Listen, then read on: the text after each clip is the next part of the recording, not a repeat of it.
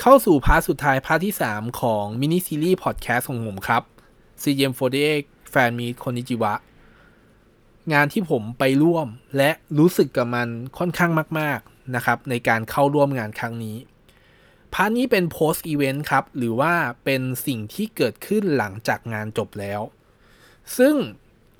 หลายสิ่งหลายอย่างที่กำลังจะพูดถึงในพอดแคสต์นี้เป็นสิ่งที่เกิดขึ้นไปแล้วเรียบร้อย และ เป็นเหตุการณ์เหมือนเป็น big event มาก ๆ เป็น big event ใหญ่ ๆ เลยครับ ที่ไม่พูดถึงไม่ได้ ซึ่งมันสร้างผลกระทบทั้งตัว member สร้างสร้างผลกระทบให้กับแฟนคลับที่ไปร่วมงาน สร้างผลกระทบให้กับแฟนคลับของ member คนนั้นๆ ที่มีรวมไปถึง staff หรือ official ที่ดูแลการจัดงานครั้งนี้ นี่คือสิ่งที่เดี๋ยวผมจะพูดถึงใน part ที่ 3 part สุดท้ายนี้ ติดตามกันได้ใน EP นี้ครับ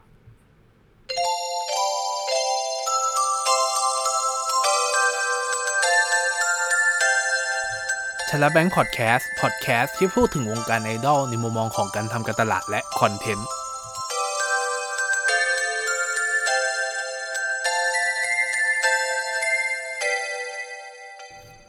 EP ที่ 58 ของ c h a l e n g Podcast ครับ EP นี้อย่างที่บอกไปครับว่ามันคือ EP ที่จะพูดถึง part สุดท้าย นั่นก็คือ part ที่เป็น post event หรือหลังจบงานมีอะไรเกิดขึ้นบ้าง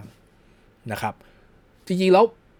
มันเป็นกระแสค่อนข้างเยอะมากๆครับ หลังจบงาน เพราะว่ามันมีเหตุการณ์แบบ big event หลาย ๆ เหตุการณ์เกิดขึ้นในช่วงประมาณเนี่ยครับ ถ้านับก็คือในช่วงประมาณเกือบๆสองสัปดาห์ที่ผ่านมาเนี่ย มีเหตุการณ์สำคัญสำคัญเกิดขึ้น จริง ๆ มันเริ่มนับตั้งแต่จบงานเลยก็มีเหตุการณ์สำคัญเกิดขึ้นแล้วนะครับ เหตุการณ์แรกก็คือ น้องมามิงซึ่งเป็นเมมเบอร์ของ c j 4 a ออกมาไลฟ์นะครับ ซึ่งก็ด้วยมูดของน้องมามิงก็คือเสียใจมากๆร้องไห้ออกมานะครับ เกี่ยวกับแสดงความเสียใจในแง่ของผลงานตัวเองที่ตัวเองอยู่ในชมรมศิลปะนะครับ แล้วชิ้นงานที่นำไปประดับ อยู่ในบูธศิลปะ ซึ่งน้องเป็นคนทำน้องแต่ละคนเป็นคนทำนะครับ ถูกจัดเก็บได้ไม่ดีนะครับทำให้ชิ้นงานมีความเสียหาย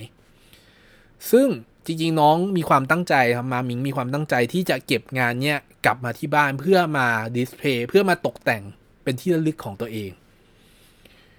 พอชิ้นงานมันมีความเสียหายปั๊บนั่นแหละครับ มันมันมีด้วยด้วยความที่ตัวเมมเบอร์เองมีความตั้งใจในการทำ ในระหว่างการทำมีสตอรี่นะครับในการทำมันเลยทำให้ความเสียใจมันทวีคูณมากครับ ก็เลยเกิดเป็นไลฟ์ขึ้นมา แล้วก็เป็นประเด็นขึ้นมาว่าทำไมปล่อยให้เจ้าหน้าที่ staff หรือซัพพลายเออร์ซึ่งตอนนั้นคือยังไม่มีคำตอบนะครับว่าเป็นใครทำไมปล่อยให้เขาเก็บงานอย่างนี้ หรือได้มีการคุยกับ member ก่อนหรือเปล่าว่า เดี๋ยวจะมีการจัดเก็บงานให้ ให้ member เก็บมาเก็บเองไหมเป็นต้นนั่นคือการนั่นคือสิ่งที่มันเกิดขึ้นแล้ว เราเห็นสาเหตุครับว่า communicationหายไปอีกแล้ว ใน part หนึ่ง part สองผมก็บอกเรื่อง communication นะครับ ซึ่งจริงๆ มันบอกเลยว่า นี่คือปัจจัยสำคัญปัจจัยหลักเลยที่ มันคือสาเหตุของความล้มเหลวอย่างหนัก คือความการสื่อสารที่เกิดขึ้น ไม่ว่าจะระหว่างบริษัทระหว่าง staff official แฟนคลับ หรือแม้กระทั่งตัว staff เอง หรือ official เองกับ member นี่คือสิ่งที่มันเกิดขึ้นนะครับ ซึ่งผลกระทบของจากการไลฟ์ของน้องมามิงอ่ะทำให้มีไลฟ์พิเศษเกิดขึ้นมาครับ ช่วงประมาณกลางดึกวันที่หนึ่ง ซึ่งก็คือวันถัดมาหลังจากที่งานจบไปนะครับ จริงๆก็คือทีมต้องบอกว่าคือทีม staff เก่า ทีม staff ที่เคยดูแลงาน CGM48 เอง ซึ่งตอนนี้เขาไม่ได้ดูแลนะครับเขาก็รวมกลุ่มกันมาไลฟ์เพราะว่าก็คือสาเหตุหลักๆ ก็คือเขาเห็น feedback เขาได้ไปงานด้วย นี่คือนี่คือสิ่งสำคัญนะครับ เขาได้ไปร่วมงานด้วย แล้วเขาก็เห็นว่า แผลที่มันเกิดขึ้นในงานเป็นยังไง แล้วเขาก็เห็นเขาได้รับรู้เรื่องเกี่ยวกับน้องมามิงว่าเป็นยังไง มันเลยทำให้มีการรวมกันรวมตัวกัน 5 ท่านนะครับ ผมจำชื่อได้ไม่หมดหลัก ๆ ก็คือคุณไอซ์คุณไผ่แน่ๆแหละสองคนนี้แหละที่ผมแอบจิ้นอยู่อุ้ยขอโทษครับ ส่วนตัวไปหน่อยล้อเล่นนะครับ หลักๆก็คือว่าเขาก็ให้ความเห็นกันนะครับ ว่าเออแบบ ถ้าเขาจะต้องเป็นคนจัดการเขาจะจัดการกันยังไง หรือว่าพูดถึงกระบวนการในการคิดงานการคิดอีเวนต์เขาจะต้องคิดยังไง เพราะยังต้องไม่ลืมว่านี่คืองานอีเวนต์ที่มันอีเวนต์ใหญ่มากๆครับสำหรับวงมันคืองาน fan meet เขาก็เลยมองว่าอะถ้าเกิดว่ามองย้อนกลับไปตอนเปิดตัวซิงเกิลต่างๆ เขาเริ่มสตาร์ทคิดงานยังไง เขาคิดถึงวง คิดถึง member ได้ไม่ได้ member สู้ไม่สู้ได้ทำได้หรือไม่ได้ เขาคิดถึงแฟนคลับจะมี Experience ยังไงบ้าง เขาคิดถึงความปลอดภัยของ member ว่าจะปลอดภัยหรือไม่อย่างไร มีวิธีป้องกันยังไงไหม หรือว่ามีทางไหนบ้างที่จะสามารถทำให้ member safeเพราะต้องไม่ลืมว่ามันโลกเราตอนนี้คือมัน มันจับทางอะไรกันไม่ได้ครับ มันอาจจะเกิดเหตุการณ์อะไรขึ้นก็ได้ แต่สิ่งที่ต้องคิดถึงอย่างแรกคือเขาทางตัวตัวร้ายเองครับ บอกเลยว่า นี่คือสิ่งที่ต้องคิดถึงอย่างแรกก็คือความปลอดภัยของเมมเบอร์หลังจากนั้นก็คือต้องลองสวมหมวกว่าถ้าคุณเป็นลูกค้า ถ้าคุณเป็นแฟนคลับเอง คุณจะได้รับประสบการณ์อะไรบ้าง นี่คือผมบอกเลยว่า นี่คือหลักการคิดที่โคตรถูกต้องครับ กับการงานบริการที่จะ ทำให้คนยอมเสียตังค์หรือว่ายอมทุ่มเทเพื่อที่จะมางาน แล้วได้รับบางสิ่งบางอย่างที่ดีกลับไป ผมเคยอะตอนผมเล่าให้ฟังเลยก็ได้ว่าตอน Two Shot ผมไม่ค่อยพอใจเหมือนกันนะ เพราะว่าอาจจะเป็นสตาฟstaff ชุดเดิมนะครับ ชุดก่อนหน้านี้ ผมห้อย SSR หนึ่งใบของ member น้องน้องคนหนึ่ง ผมอยากไปถ่ายด้วย เพราะว่าเฮ้ยนี่ไง SSR ผมไม่ได้ไปทำร้ายอะไรนะ มันไม่ใช่อาวุธ แล้วมันก็เป็นของ official ด้วยบอกว่าเอ้ยผมแบบไหนๆก็เซลฟี่แล้วเออผมอยากถ่าย สุดท้ายแล้วคือคุณไอซ์แหละเป็นคนคุยกับผม ว่าเฮ้ยอันนี้ขอครับ อันนี้ไม่ได้จริงๆ คือถ้ามันไม่ได้ก็คือควรจะไม่ได้ทั้งหมด ผมก็ฝ่ายนะว่าบางแง่ของว่าอะถ้ากติกามันบอกว่าไม่ได้ ถึงแม้ว่าโอ้โหมันของออฟฟิเชียลนะเว้ย ถ้ามันไม่ได้ก็คือไม่ได้ ผมก็ ยึดตามกติกาหลักจริงๆ แต่ว่าผมก็จะมีตะกีตะควงใจนิดหน่อย แต่ว่าผมยอมรับกับกติกาที่ถูกเซตขึ้นมา แต่จริงๆแล้วมันก็มีความผิดพลาดนะ ว่าควรจะบอกว่าทำได้ไม่ได้ ซึ่งอันนี้คือผมยอมให้ผมมองว่าอะผมเคารพกับสิ่งที่เขาตัดสินมา ผมไม่ได้มองว่าแบบเออผมจะต้องขบฏหรือว่าจะต้องแบบเฮ้ยแม่งทำไมไม่ได้ว่าแบบเคลียงของนั้นโน่นนี่ผมไม่ไม่ผมคงไม่ทำอย่างนั้น แต่ว่าถ้าเกิดว่าเขามีการตัดสินอย่างนั้นแล้ว และทุกคน อยู่ในเส้นเดียวกัน ผมโอเค นั่นคือสิ่งที่ผม แล้วสุดท้ายแล้วคือสิ่งที่ผมประทับใจมากอีกอันหนึ่งก็คือว่า ตอนจบงานครับ ผมไม่แน่ใจว่าตอน two-shot หรือว่าตอนจับมือนะ เพราะมันเวลามันไล่เลี่ยกัน คุณไอซ์ที่เป็น staff ตอนนั้นก็คือแบบมาไหว้ขอบคุณตรงประตูว่าขอบคุณที่มางาน ผมไม่เคยเห็น staff ไม่เคยเห็นอะไรเงี้ยที่ไหนมาแบบมาขอบคุณอย่างเงี้ย ผมผมยังจำภาพตรงนั้นได้อยู่เลยอะ คือผมประทับใจมาก แล้วผมก็บอกโอ้โหคือถึงแม้ว่าผมจะไม่ได้ประทับใจไม่ได้ไม่ได้เป็นไปอย่างที่ใจต้องการก็ตาม แต่ผมเห็นว่านี่คือสิ่งที่เขาสามารถเซิร์ฟให้ได้ดีที่สุด กับคนที่เป็นแฟนคลับ คนที่เสียเงิน เสียเวลา มาที่เชียงใหม่ เพื่อมาเจอ member เพื่อมาที่งาน นั่นคือสิ่งที่ผม happy มาก อันนี้ผมอาจจะนอกเรื่องไปนิดนึงนะครับ แต่ว่าผมประทับใจกับ staff ชุดนี้มากๆ แล้วเขาก็หมดช่วงในการทำไปก็คือไปน่าจะแบบไปค่อยๆ ไปทีละคนดีกว่าค่อย ๆ ไปทีละคนจนแบบเออ ก็สุดคนสุดท้ายท้ายๆก็คือออกไปจนจบละก็คือมีสตาฟชุดใหม่เข้ามานะครับ มาดำเนินงานต่อก็คือเขามาสารต่อตั้งแต่ช่วงเออเขาเรียกอะไร ช่วงช่วงช่วงซิงสี่นะครับ ช่วงซิงสี่นี่แหละ ช่วงเปิดตัวซิงสี่ช่วงเนี่ยช่วงงาน fan meet หรือแม้กระทั่งเนี่ยวันพรุ่งนี้ครับวันที่ 13นี่ก็คือมีงานจับมือของซิงมาเอะแล้ว ซึ่งก็คือจะเป็น staff ชุดปัจจุบันนี้นะครับ นั่นคือสิ่งที่เกิดขึ้น แล้วเขาก็มีการ discuss แล้วก็ประเด็นมันค่อนข้างเดือดประมาณนึงครับ แต่ว่า ซึ่งถ้าใครไม่ได้ดูไลฟ์ในวันนั้นนะครับ ตอนนี้ทางคุณไผ่เองได้เอาตัวไลฟ์นั้นขึ้นใน YouTube แล้วเดี๋ยวผมจะแปะลิงก์ไว้ด้านล่างนะครับ โดยที่เนื้อหาสสาระสำคัญก็คือว่า มันแสดงให้เห็นว่าวิธีการคิดงาน มันไม่ได้คิดแค่ take maximum profit อย่างเดียว แต่คิดถึงคนที่เป็น stakeholder หรือว่าคนที่มีส่วนร่วมทั้งหมด member เอง ชิไฮนินกับตันคนที่มาร่วมงาน experience ที่จะได้กลับไปคืออะไร experience ตั้งแต่คนที่เป็น member เอง หรือแม้กระทั่งคนที่เป็นแฟนคลับเองที่มางานเขาจะได้อะไรบ้าง นี่คือสิ่งที่เขาคิดแบบ 360 องศาจริง ๆ นะครับ คราวนี้วันต่อมา ไม่ใช่วันต่อมาสิ ผ่านไปประมาณ 4 วันนะครับ วันที่ 5 ใน Twitter นะครับใน Twitter ก็มีความเคลื่อนไหวว่าจะมี Space เกิดขึ้น ซึ่งใช้ Space ชื่อว่ารีวิวรีใจรีแคป CGM Fan Meet นะครับ ซึ่งอันนี้มี record เอาไว้ครับ เป็น Twitter Space ที่ยาวนานมาก ๆ คือแบบร่วมๆ เกือบเกือบห้าชั่วโมง แต่มันเป็นห้าชั่วโมงที่ผมรู้สึกว่ามันโอเคที่จะฟัง ไม่แนะนำให้ฟังจนหมด ผมไม่แนะนำเพราะมันเสียเวลามากครับ บางช่วงก็มีแบบช่วง drop บ้าง ก็คือก็เนื่องจากตัว space นี่แหละครับ ก็คือในแง่ของคนที่มาเป็น speaker หรือว่าบางทีก็ off topic หรือว่าหลุด topic ไปก็มีนะครับ บางทีก็ใช้อารมณ์ก็มีนะครับ ก็จริงแล้วเป็นธรรมดาคนต้องบอกอย่างนี้เป็นธรรมดาคน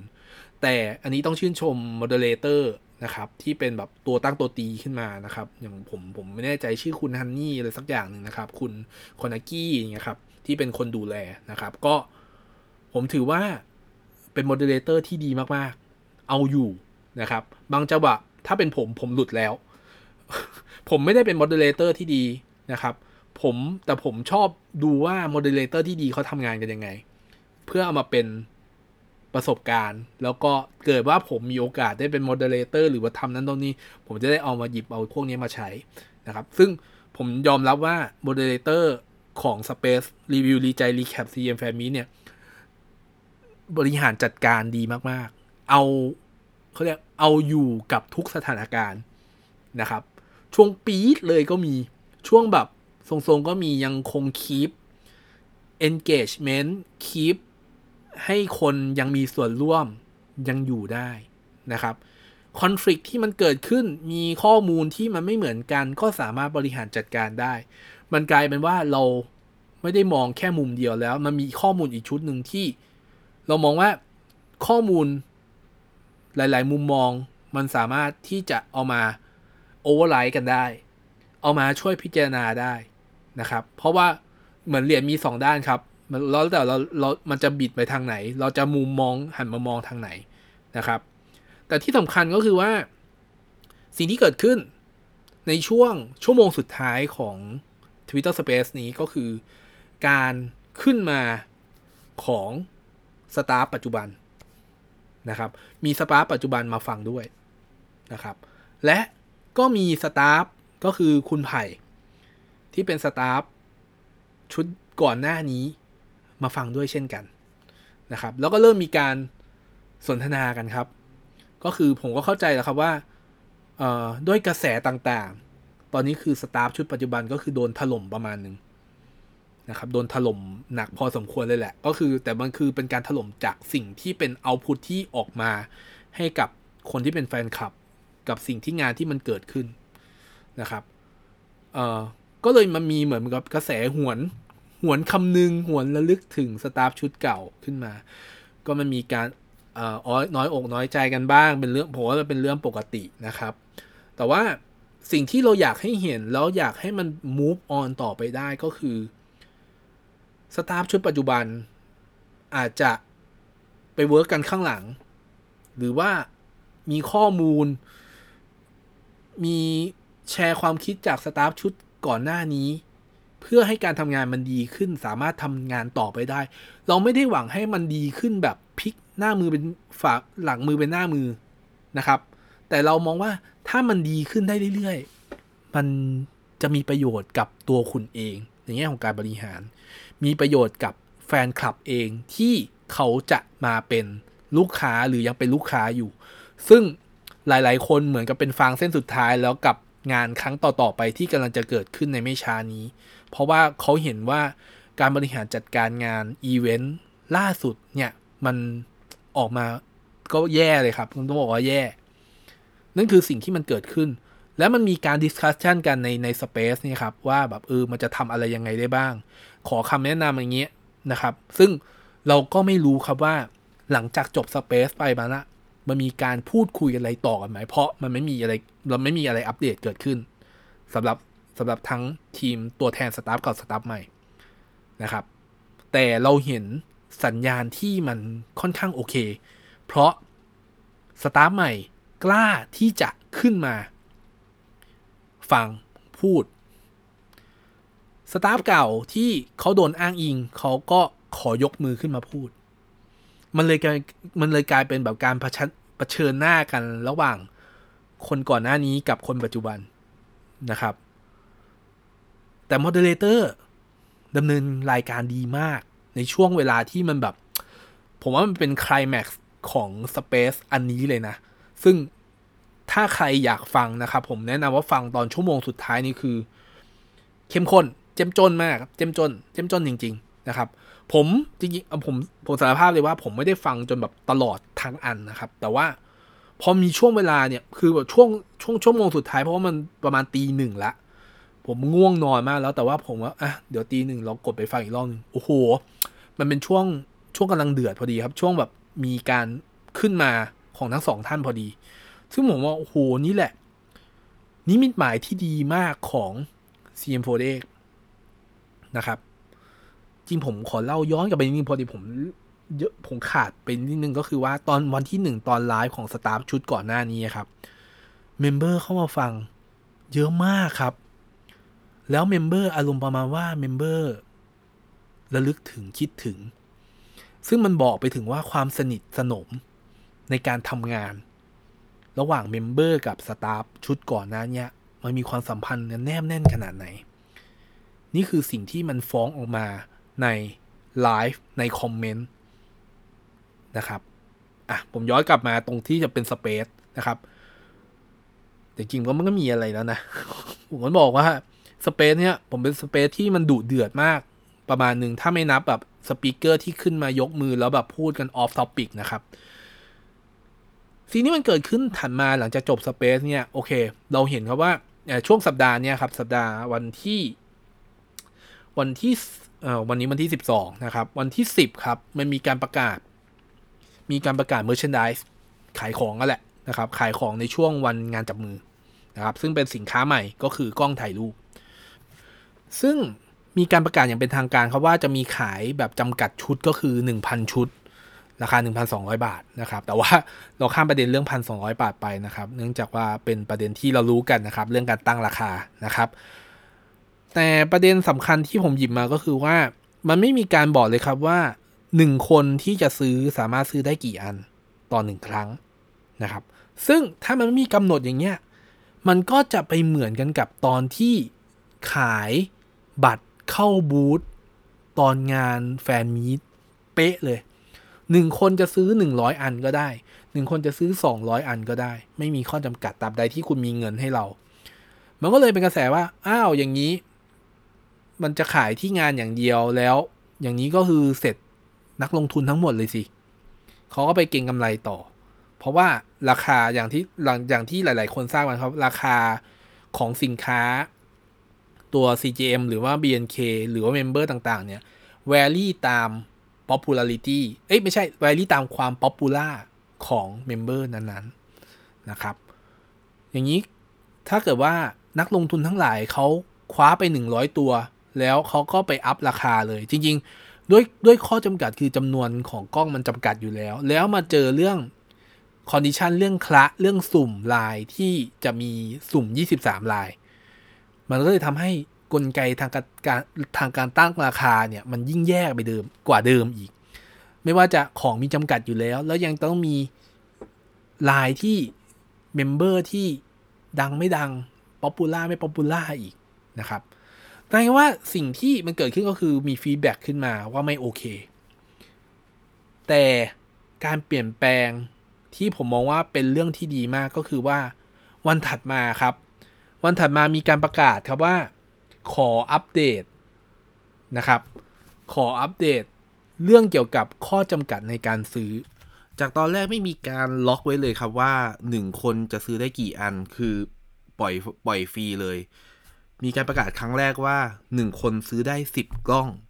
และก็มีการประกาศอีกครั้งหนึ่งหลังจากที่เริ่มได้ฟังฟีดแบ็กเปลี่ยนเป็นจากสิบกล้องเป็นห้ากล้องต่อหนึ่งคนนะครับ ซึ่งผมมองว่ามันเป็นอะไรที่ ดีมากๆ เพราะว่ามันมีการรับฟัง แต่ว่าถ้ามองในแง่ของคอมมิวนิเคชันคือมันมีการเปลี่ยนแปลงเรื่อยๆอซึ่งมันไม่ค่อยดีนะครับ และนอกจากการกำหนดจำนวนกล้องที่จะขายต่อคนแล้ว ก็มีการแบ่งขายอย่างชัดเจนว่าวันที่ 13 ซึ่งเป็นวันแรกจะขาย 700 ชุด วันที่ 14 จะขายอีก 300 ชุด ซึ่งมันก็จะทำให้คนที่ อะสมมติว่าเราเราไปเรามีเวลาไปสมมติว่าผมสมมุติว่าผมไปนะ ผมไม่ได้ไปนะครับ รอบนี้สมมติว่าผมไปงานจับมือ แล้วผมสะดวกไปแค่วันที่14ผมก็ยังพอจะมีลุ้นอยู่บ้าง ว่าจะได้ซื้อกล้องที่มีขายอยู่300เซตมันพอมันยังพอมีความหวังอยู่บ้าง ต้องบอกอย่างนี้นะครับ จะไม่ได้แบบเทขายเทกระจาดขายทั้งหมดในวันเดียว ซึ่งโดยปกติที่ผ่านมา ชอบขายวันเดียว ถ้าไม่ใช่สินค้าพ r ออเดอร์ถ้าไม่ใช่สินค้า pre-order นะครับ นี่คือสิ่งที่ผมมองว่ามันคือการเปลี่ยนแปลงเล็ก ๆ ที่เกิดขึ้นแล้ว แต่ว่าเราก็ไม่ได้ตัดสินว่ามันจะเป็นความดีความชอบแบบครั้งยิ่งใหญ่เลยนะ แต่มันคือก้าวเล็ก ๆ ที่ผมมองว่ามันเป็นก้าวเล็กที่เริ่มต้นได้โอเคมากๆแล้ว กับการฟัง feedbackแต่ว่ามันก็คือโจทย์กลับไปว่า ต่อไปเนี่ย ถ้าคุณจะขายสินค้าหรือทำอะไรสักอย่างหนึ่ง คุณต้องเริ่มคิดถึง experience ของคนที่ซื้อหรือคนที่เป็นลูกค้ามากขึ้นกว่าเดิมแล้ว จะไม่ใช่ว่าต้องมานั่งคอมเมนต์ก่อนแล้วค่อยมาทำมันไม่ใช่อย่างนั้นละ มันต้องคิดก่อนตั้งแต่แรก ดีไซน์ก่อนตั้งแต่แรก ก่อนที่จะประกาศอะไรออกไป ไม่ใช่ไม่งั้นเราคือเราก็จะเห็นอัปเดตเปลี่ยนแปลงอัปเดตเปลี่ยนแปลงซึ่งมันไม่ดีหรอกครับ ต้องบอกอย่างนี้ นี่คือ แต่นี่คือเหมือนกับเราอารมณ์เหมือนแบบ ถ้า